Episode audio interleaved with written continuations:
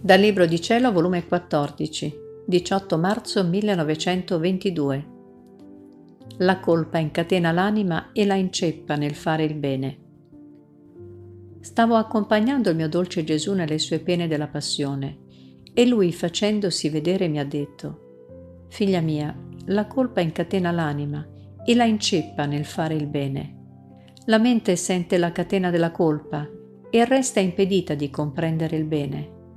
La volontà sente la catena che l'avvolge e si sente intorpidita e invece di volere il bene vuole il male. Il desiderio incatenato si sente tarpare le ali per volare a Dio. Oh, come mi fa compassione vedere l'uomo incatenato dalle sue stesse colpe. Ecco perciò la prima pena che volli soffrire nella passione furono le catene. Volli essere legato per sciogliere l'uomo dalle sue catene quelle catene che io soffrì si convertirono, non appena mi toccarono, in catene d'amore, le quali, toccando l'uomo, bruciavano e spezzavano le sue e lo legavano con le mie amorose catene. Il mio amore è operativo, non sa stare se non opera. Perciò per tutti e per ciascuno preparai ciò che ci vuole per riabilitarlo, per sanarlo, per abbellirlo di nuovo, tutto feci affinché se l'uomo si decide trovi tutto pronto e a sua disposizione. Perciò tengo pronte le mie catene per bruciare le sue, i brandelli delle mie carni per coprire le sue piaghe e fregiarlo di bellezza, il mio sangue per ridargli la vita, tutto pronto.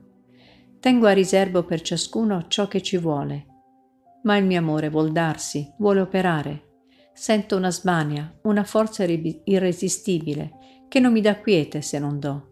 E sai che faccio? Quando vedo che nessuno prende, accentro le mie catene, i brandelli delle mie carni, il mio sangue, in chi li vuole e mi ama, e lo tempesto di bellezza, inanellandolo tutto con le mie catene d'amore. Gli centuplico la vita di grazia, e così il mio amore si sfoga e si quieta. Ma mentre ciò diceva, Vedevo che le sue catene, i brandelli delle sue carni, il suo sangue correvano su di me e lui si divertiva applicandoli su di me e inanellandomi tutta. Quanto è buono Gesù, sia sempre benedetto. Onde dopo è ritornato e ha soggiunto. Figlia mia, sento il bisogno che la creatura riposi in me e io in lei.